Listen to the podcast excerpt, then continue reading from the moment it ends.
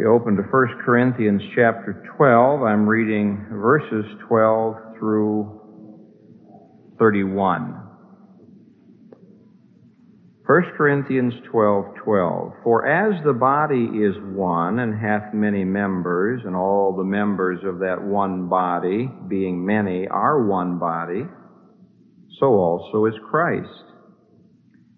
For by one Spirit were we all baptized into one body, whether we be Jews or Greeks, whether we be bond or free, and have all been made to drink into one Spirit.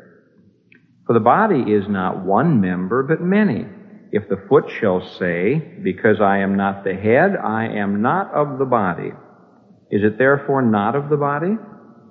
And if the ear shall say, Because I am not the eye, I am not of the body, is it therefore not of the body? If the whole body were an eye, where were the hearing? If the whole body were hearing, where were the smelling?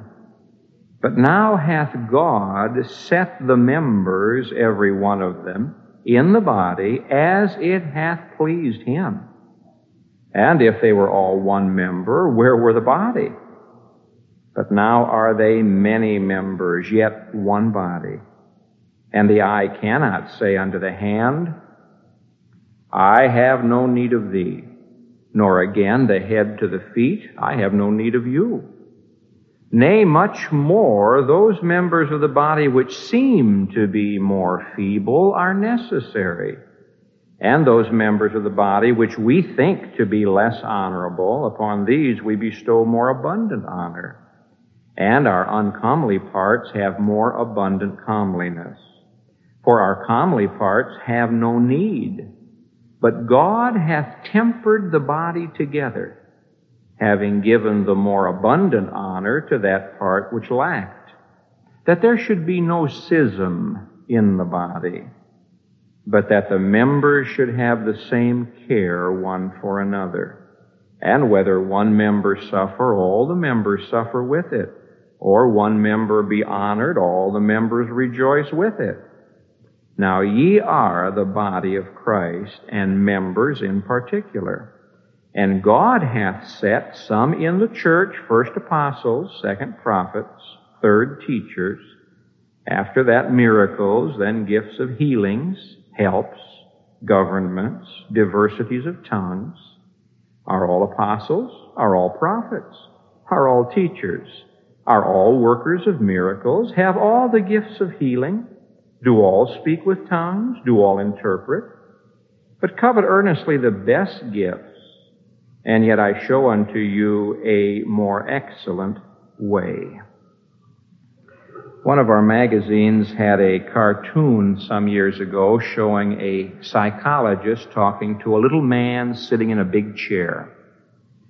And the psychologist was saying to the little man in the big chair, Mr. Jones, you do not have an inferiority complex. You are inferior.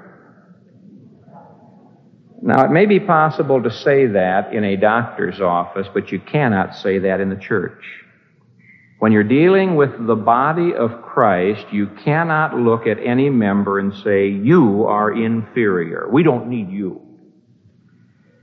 We've been looking during these evenings at what Paul has to say about spiritual gifts. And we've come now to this important teaching concerning the church, which is the body of Christ. And of course, the whole thing ties together. Each one of us as a Christian has at least one gift. Some have more. It's wonderful when we know what our gifts are. We discover them, we develop them, we discipline them, we dedicate them, and we use them. In order for you and me to be able to function the way God wants us to function, we have to understand what He's saying about the body. The church, which is the body of Christ. And I think that what we'll do with this passage is pay attention to three considerations that He wants us to make. He wants us to consider, first of all, the picture the church is a body. Secondly, he wants us to consider the process. The Holy Spirit baptizes members into the body. Then thirdly, he wants us to consider the privileges. What relationships we have, what privileges we have as Christians, as members of the body. Now, if you and I can lay hold of these three considerations, I think it will help us to be able to look into God's spiritual mirror and say, well, uh, you don't have to have an inferiority complex. You are not inferior. You have a place to fill. You have a ministry to fulfill in the body of Christ. First, let's consider the picture in verse 12 of the church as the body of Christ. This is an amazing verse. For as the body, the human body, is one and hath many members, and all the members of that one body, being many, are one body, you would expect him to say, so also is the church. But he doesn't say that. He says, so also is Christ. That's an amazing statement. The picture here is of the church as a body, and Paul dares to say that the body of Christ is Christ on earth. Now, Jesus Christ is the head of the body, and he's gone back to heaven. The life of the body flows by the Holy Spirit from the head, who is Jesus Christ. But we're here on earth. Now, let me uh, point out to you before we go into the question, why does he compare the church to a body? Let me point out that this is not the only picture of the church in the Bible. We hear a great deal these days about body life, as though that's the only thing the church has, that the Bible has to say about the church. It's true that for many, many centuries, the church lost the concept of the body. Now we've rediscovered it. Having rediscovered it, let's not run it into the ground. The church is also compared to a flock. Take heed to yourselves and to the flock over which God hath made you overseers. The church is compared to a family, the family of God. Church is compared to an army. Church is compared to a temple. It's compared to a building. It's compared to a vine and branches. There are many different pictures of the church in the New Testament. And we shouldn't just go on one picture and build all of our theology on one picture, because there are many aspects of the truth. But tonight, looking at 1 Corinthians 12, let's consider this picture. Why does Paul compare the church to a body? Well, obviously, the body is a living organism. Now, we hear a great deal these days about the institutional church. I have a shelf of books at home about Yale Long, filled, uh, filled with uh, criticisms of the institutional church. Now, some of the writers by the institutional church means they mean anything that they don't run. Uh, some of them mean by this an organization that's gone to seed. An institution is not a bad thing, provided it is fulfilling its function. The church becomes institutional when it exists only for itself and not for others. If all we do is have business meetings, take up offerings, and take care of our own little jobs, and we don't reach out and touch the lives of others, we become institutional. And of course, we don't want to be that kind of a church. But Paul is telling us here that the church is a body because it is a living organism. Now, at this point, someone says to me, but remember, the church is an organism, not an organization. And I would remind you that if an organism is not organized, it dies. Moody Church is organized. If we did not have New Testament organization, elders and deacons and various people functioning in various places, we'd die. Now, when the organization becomes an end in itself, that's no good. But when the organization ministers to the organism, that's the way it's supposed to be. Whenever my organism, my body, gets disorganized, I know about it. And I pick up my phone and I call the doctor and say, there's something disorganized in this organism. The church is compared to a body because it's a living organism, a living being on earth. Now, this life, of course, comes from the Holy Spirit. Secondly, he compares the church to a body because it's growing. A body grows.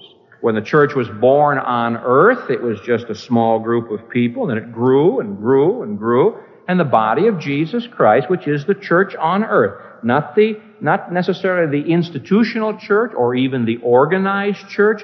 All true believers who belong to the body of Christ. It is a growing organism. I'd love to go on a dangerous detour at this point and talk about the fact that you, dear people, are not wearing the same clothes that you wore when you were five years old. As a body grows and develops, it changes its garments. It changes its diet. Somehow churches have the idea nothing should ever be changed. Some churches are wearing the same organizational clothes that they wore when they were three years old. This is a good way to, uh, to, to ruin the body. My, wouldn't it be terrible if all of us were still walking around in the garments that we wore when we were three or four years old? We couldn't do it. Some of you girls couldn't even wear your wedding gown. Some of you could. But we men couldn't wear our wedding suits. I'm sure of that. A body grows, and as it grows, there has to be a certain amount of change that takes place to accommodate the growth in the body. Thirdly, the church is compared to a body because a body serves. What's the purpose of a body? To get things done. We are not here to be decorations. We are here to be servants. And God gave me fingers and, and God gave me feet and so I can do things. Now this is true of the body of Christ. Why is the body of Christ here in this earth? To serve, to get things done. Whatever gifts we may have, they're here to serve others. We're not here to get, we're here to give, and in giving we get. Now, the church is not on earth just for its own continuation. It's here to serve. And when a church stops serving a needy world, it stops growing and it stops really living. When all that Moody Church does is housed in these buildings, we're done for. I'm glad that that's not true. I'm glad that hundreds of our people all week long Members of the body of Christ are out ministering in various places. We don't hear about it. We don't publish a news sheet that tells everybody, but the Lord knows about it. The church is compared to a body because a body faces certain dangers. Now, over in Ephesians chapter 5, we're going to just turn over there for a moment. In Ephesians chapter 5, Paul's talking about husbands and wives, and he compares the church to a bride and a bridegroom. He's talking here about the body. I do trust that the bride that you marry has a body. In Ephesians chapter 5, he talks about the ministry of Christ to the church. Verse 26, that he might sanctify and cleanse it with the washing of water by the word, that he might present it to himself a glorious church, not having spot or wrinkle or any such thing, but that it should be holy and without blemish. Now here we have spots, wrinkles, and blemishes. We have people here today whose, whose bodies have spots on them. Defilement. Dirty. Junior comes to the table and you say, did you wash your hands? I washed them last week. Well, you say you better wash them again, you know. Now the church can be defiled. James says pure religion, undefiled, is this to keep yourself unspotted from the world. The church gets spotted, the body gets dirty. And the cleansing of the body is through the Word, you see. Now he talks about wrinkles. Some of us are getting wrinkles in our bodies. Now, spots are caused by defilement on the outside. Wrinkles are caused by decay on the inside. I'm sorry about that, but it's true. As we get older, we start to develop wrinkles. He says, now the body of Christ should not get wrinkled. It should not get old. You say, well, how can it keep from getting old? The Holy Spirit is the life of the body, and the Holy Spirit has no birthdays. The Holy Spirit is eternal. Holy Spirit never gets old. And when the Holy Spirit is working in a church, it's always young, and there just are no wrinkles. Then there's the problem of blemishes. This is from disease germs get in and infection gets in. This can happen to the spiritual body.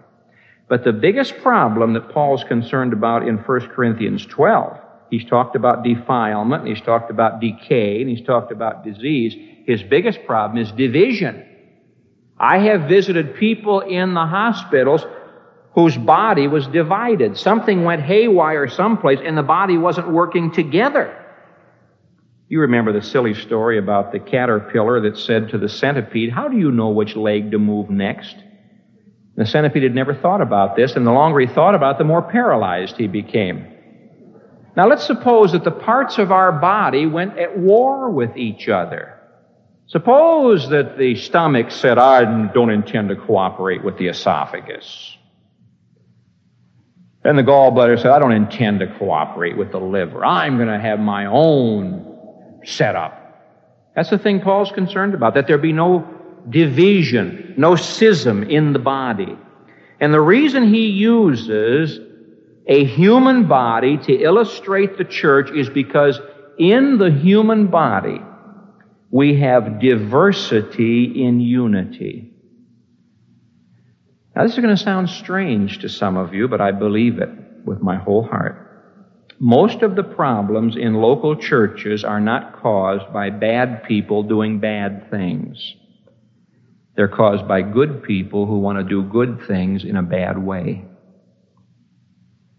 You see, whenever my ministry creates problems for your ministry, either both of us are wrong, or I'm wrong, or you're wrong. If I am functioning as I'm supposed to function, instead of creating problems for you, I should be solving problems for you. Is this not true? It's true in the body. If my liver and my gallbladder and all of the internal viscera that God's given me are functioning properly, the whole body knows about it. And I don't wake up with a headache, don't wake up with a stomach ache. Things are functioning. That's why Paul talks about a body. He says, we are all members of the body. These members have different gifts, and there is unity in diversity. Now, having considered the picture, let's look now at the process. Verse 13. How was this body formed? Now, it's rather interesting to note that in Acts chapter 2, you have the birth of the spiritual body of Christ. In Luke chapter 2, you have the birth of the physical body of Christ. Luke wrote both books. In the Gospel of Luke chapter 2, he tells us about the birth of the physical body of Christ when he was born in Bethlehem. In Acts chapter 2, he tells us about the birth of the spiritual body of Christ in Jerusalem when the Holy Spirit came.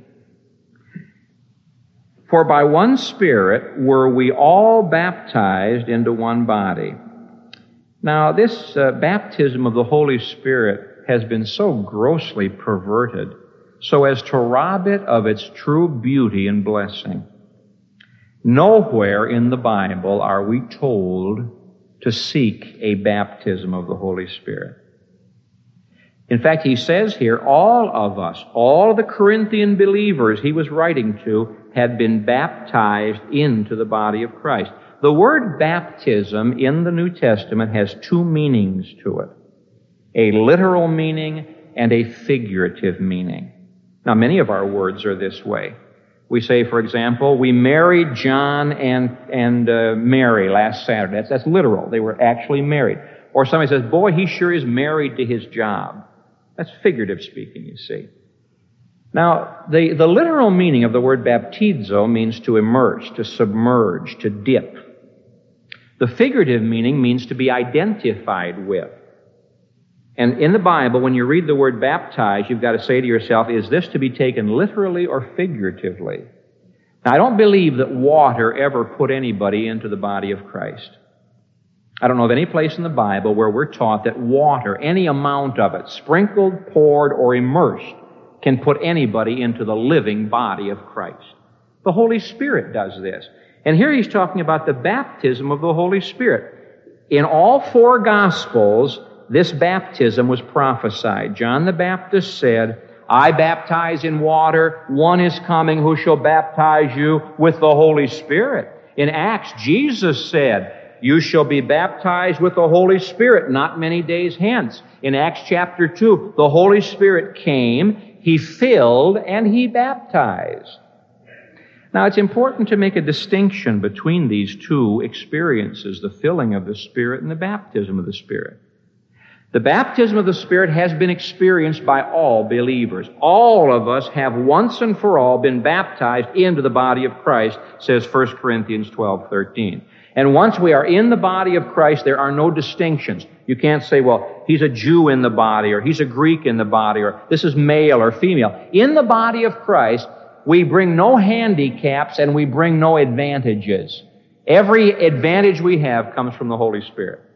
Nobody can say, well, I'm a man and therefore I have a better position in the body than a woman does. Oh no. I'm a Jew, therefore I, oh no, no. I'm rich. No, sir. There are no advantages to anything in human birth in the body. All the advantages come from the spiritual birth. Now, once and for all, we have been baptized, but constantly we should be filled. Nowhere are we commanded to be baptized. We are commanded be filled with the Holy Spirit. The baptism of the Holy Spirit means I belong to His body. The filling of the Holy Spirit means my body belongs to Him. There's the difference. The baptism of the Holy Spirit conferred gifts upon me.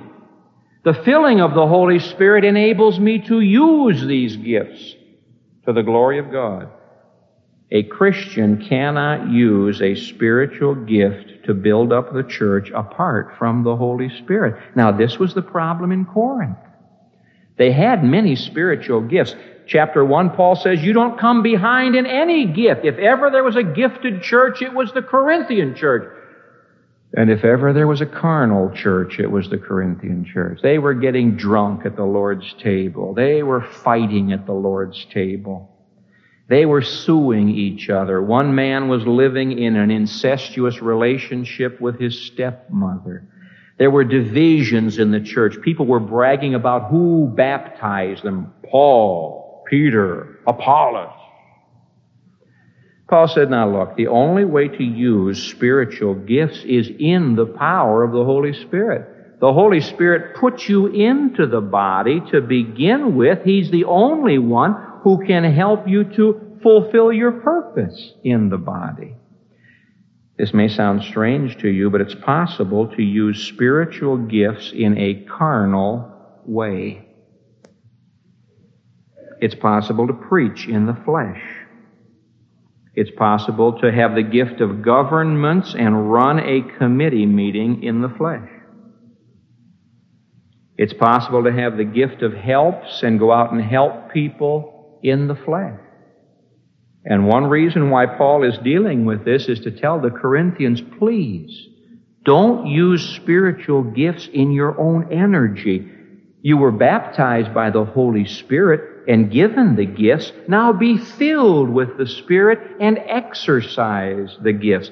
This explains why gifted people can sometimes cause trouble in a local church. Someone says, but they're so gifted. Perhaps so, but are they using their gifts in the power of the Holy Spirit? That's the question. Having considered now the picture of the church as a body and the process by which we got into this body, we come to the main thing he's talking about, and it's the easiest thing he's talking about.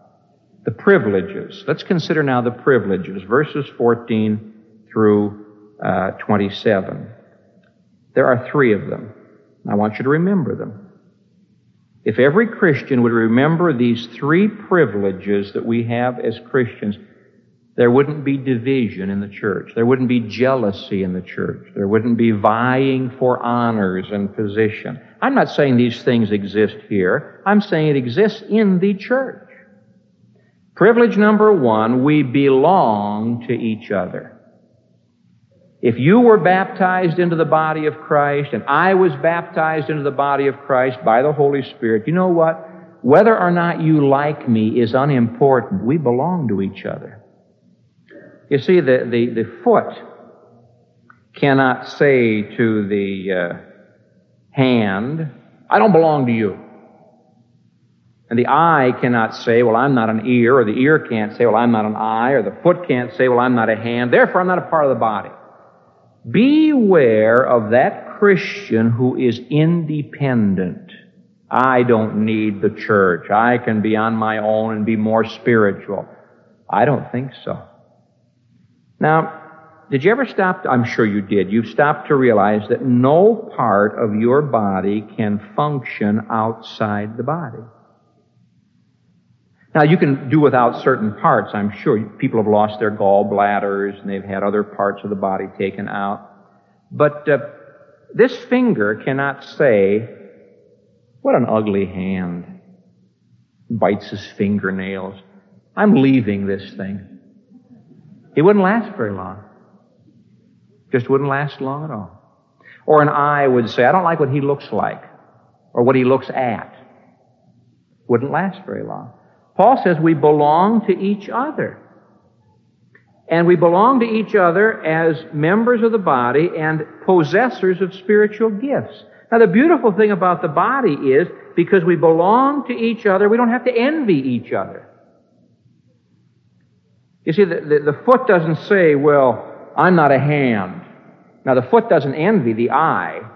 The foot envies the hand. We always envy those who are most like us. Preachers envy other preachers. Musicians envy other musicians. Single people envy other single people. That's the way we do it. And Paul says, look, you belong to each other. You're one in the body of Christ. You have different functions to perform, but look, you are where you are in the body because God put you there.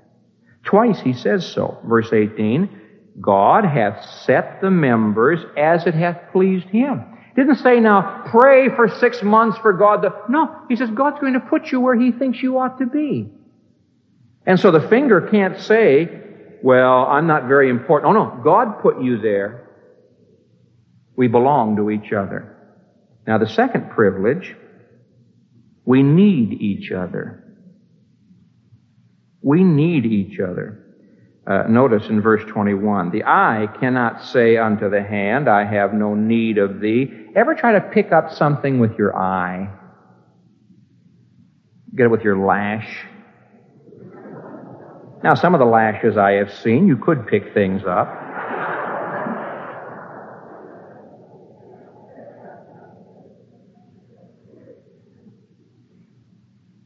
The head can't say to the feet, I have no need of you. Ever try to bounce down the street on your head? It, it's just, Paul wants us to laugh. He, he's reducing this to its absurd conclusion. He's saying to the Corinthians, you who have the gift of tongues are looking down upon everybody, so we don't need them. Oh, no, he says, we belong to each other and we need each other. Now, it's interesting the way he categorizes some of these things up in verses 22 and 23. He says about the human body, nay, much more, those members of the body which seem to be more feeble are necessary. He doesn't say they are feeble. He says they seem to be. Uh, my gallbladder seems to be feeble at times. When it's not functioning, I find out how strong it really is. If it's not functioning, I get sick. I remember many years ago when I was at seminary uh, having a terrible gallbladder attack. Never had another one since, but oh, was I sick. Up till then, I never paid much attention to my gallbladder. Just a feeble little, oh, wasn't so feeble when it got sick. Now, Paul does not tell us here that some members of the body are feeble. He said they seem to be until you discover you need them. I never thought about my pancreas. Don't you love these organ recitals I give you? I never thought, I never thought about my pancreas till I had an automobile accident. Drunken driver hit me going 90 miles an hour and I got the, uh, the steering wheel right here. I had a bruise there for months. Doctor said we're going I was in the hospital. He said, no, we're going to have to x-ray the inside fluoroscope. You've had this, I'm sure. You're lying there on this table, you know, and hoping nobody's looking and Here's a screen up here. And um, they're taking, you can see it. The doctor said, Do you want to see your pancreas? I said, I want to see the inside of my room. That's what I want to see. I never paid one bit of attention to my pancreas till I got a blister on it. He said, You've got a benign pancreatic cyst. I said, Good for me. I, I didn't think much about that feeble part of my body till it wasn't functioning right. Then I saw how strong it really was. You know, in a local church, it's easy for us to say, well, she's important, she's not important. He's important, he's not important. How do you know? We're going to discover at the judgment seat of Christ who was really important. And I dare say in every church there are multitudes of people who, whose names never show up in the bulletin, who never make any speeches, but if it were not for their praying and their living and their giving and their devotion, the church wouldn't be there. Now he also goes on to say in verse 23, and those members of the body which we think to be least honorable. It doesn't say they are, it says we think it. He said, on them we bestow the most honor. And our uncomely parts have more abundant comeliness. There's certain parts of our body we have to dress up. Not because they aren't important, but because they just aren't as beautiful as other parts of the body. But it doesn't say they aren't important. In fact, we discover how important they are. So we belong to each other and we need each other and nobody can look at anybody else and say, well, I have better gifts than you do. I am needed. You're not needed. That's what they were doing at Corinth. Now, the third privilege. We not only belong to each other and not only need each other, but we affect each other. He tells us um, in verse 25 there should be no division in the body. The members should care for one another. When you are healthy, the parts of your body are caring for the other parts. And when you get sick, they move in and compensate for it. I get something in my system and I get a headache. I know when I get a headache that I've got something in my system I shouldn't have eaten. And so at this point, my stomach goes to work and says, let's get rid of that. And so my headache is there and the, the headache is a warning something's wrong. My whole body is cooperating to keep me healthy. When I don't have a headache and I'm feeling good, it means that the whole body is functioning. They're caring for each other. The kidneys are caring for the liver and the gallbladder is caring for the liver and that. Isn't that beautiful the way God made us? And the body is this way, the body of Christ. We belong to each other, we need each other, and we affect each other. You get a headache and your whole body feels terrible. Uh, you, you, get a, you get a backache. Your whole, I'll have you sick before the evening's over, probably. You get a toothache. Oh, nothing feels good and you got a toothache. We know this. We know it, that we affect each other. The littlest part of my body can go haywire and affect my whole body. A little gland somewhere in the back of my head could get sick and affect the whole body. Now he says we affect each other.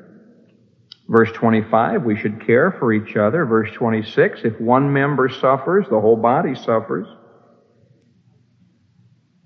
That's, a, that's an interesting thing. We could spend a lot of time on that, how the body should help the members that are suffering. And he says if the whole, if, if one member is honored, all the members rejoice with it. Suppose that somebody's going to be crowned king, and so they come and say, I crown you king, and put a crown on the head. The foot says, Well, I feel bad about that. I, I didn't get a crown on my foot. But you see, when you put the crown on the head of the king, the whole body is honored. It's a king's hand, and a king's ears, and a king's mouth. So there's no need for rivalry, there's no need for fighting, there's no need for division. We all belong to each other and we need each other and we affect each other. We're members of the body. Now to make it very practical, how does all of this work? I can tell you in just a few minutes. Number one, each member has to accept itself. When I was born, I was born with everything I would ever need to live. Mother didn't take me down to the clinic after two weeks and say, Would you please give me the ears? You go back two weeks later, I'd like to have some eyes. When a baby is born into the family, it's born with everything it needs. When you were born and came into the body of Christ, God gave you everything you needed to continue to grow and to function the way God wants you to function, and you've got to accept yourself. Now God may have not made, God may not have made you to be a shoulder, to carry heavy burdens in the body. Maybe He made you a hand to, to pick things up and, and uh, put them where they belong. Maybe He made you uh, an ear to listen to the cries and needs of others. I don't know what He made you, but you've got to accept yourself. One of the biggest problems in the church today is for church members, Christians, who want to be something that God never meant for them to be. The preachers want to sing and the singers want to preach and, and it, it, it's just ridiculous what goes on sometimes. I have to accept myself. This is the gift that God has given to me. Secondly, I have to be myself. Oh, the curse of the church today is imitation.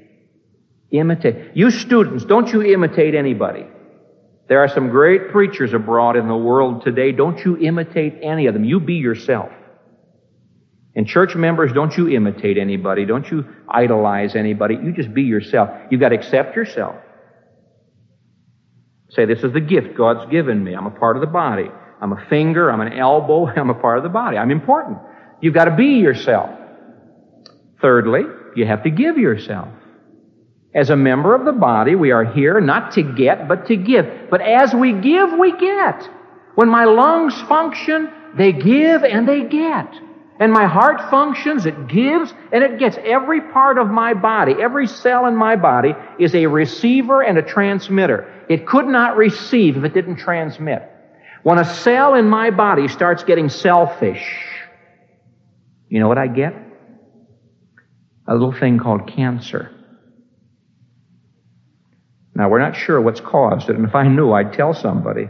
But we know this much when cells start to get selfish, they become destructive. And when members of the body of Christ become selfish, you've got to have my gift. I'm more spiritual than you are. It starts to be destructive. It was a great day in my life when I finally faced up to the fact that God had given me some gifts and He hadn't given me other gifts. It was a great day when I realized that there were some things I would never accomplish. God just hadn't called me to do those things. I used to read the books of the great men who have done so much and say, oh, why can't I do that?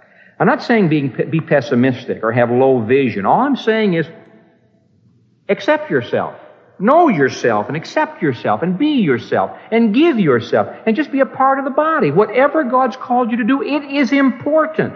Whether anybody else thinks it is or not, God does.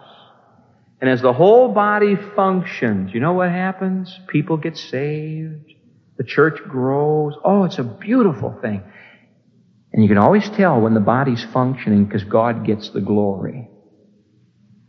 Nobody's saying, well, it's pastor so and so or it's deacon so and so. We're thankful for everybody God gives us, but God gets the glory, you see. And when the body is healthy, it just glorifies the Lord. May I say in parting a word to any who may be here without Christ. We've been talking about the church, which is His body. He's the head. We're members of the body. One of these days, praise the Lord, the head and the body are going to be joined together. One of these days, Jesus Christ is going to call His body home. When the last soul by the Holy Spirit has been baptized into that body, we're gone. Could be tonight. Oh, it'd be wonderful if he'd come tonight. Some of you who don't know Jesus Christ, now you listen to me. You are a member of a body, but not the body of Christ. You're a member of a thing that Paul calls the body of sin. And Christ is not the head of the body of sin. Adam is. It means condemnation and judgment. Jesus Christ died for me that I might be lifted out of Adam, the old body, and brought into Christ, the new body. And it's a thrilling experience. You want to find yourself? Get into the body of Christ. You'll find yourself. You want to develop yourself? Get into the body of Christ. Sin destroys. Getting into the body of Jesus Christ builds and develops. Makes somebody out of you that's important to God and important to others. Are you a part of the body? You say, well, Pastor, I am. I'm saved and I, I know I'm a part of the body. Are you functioning? That's important. Or are you a parasite? Taking, taking, taking, but not giving. If you really want to live, start to function in the body and you'll live for Jesus. Let's pray. We come, our Father, rejoicing that we're part of the body of Christ, rejoicing that each of us has a gift that can be used for the building up of the body. Forgive us of envy and forgive us from, for pride. Oh God, every gift we have and every member of the body is important and help us to function in the power of the Holy Spirit.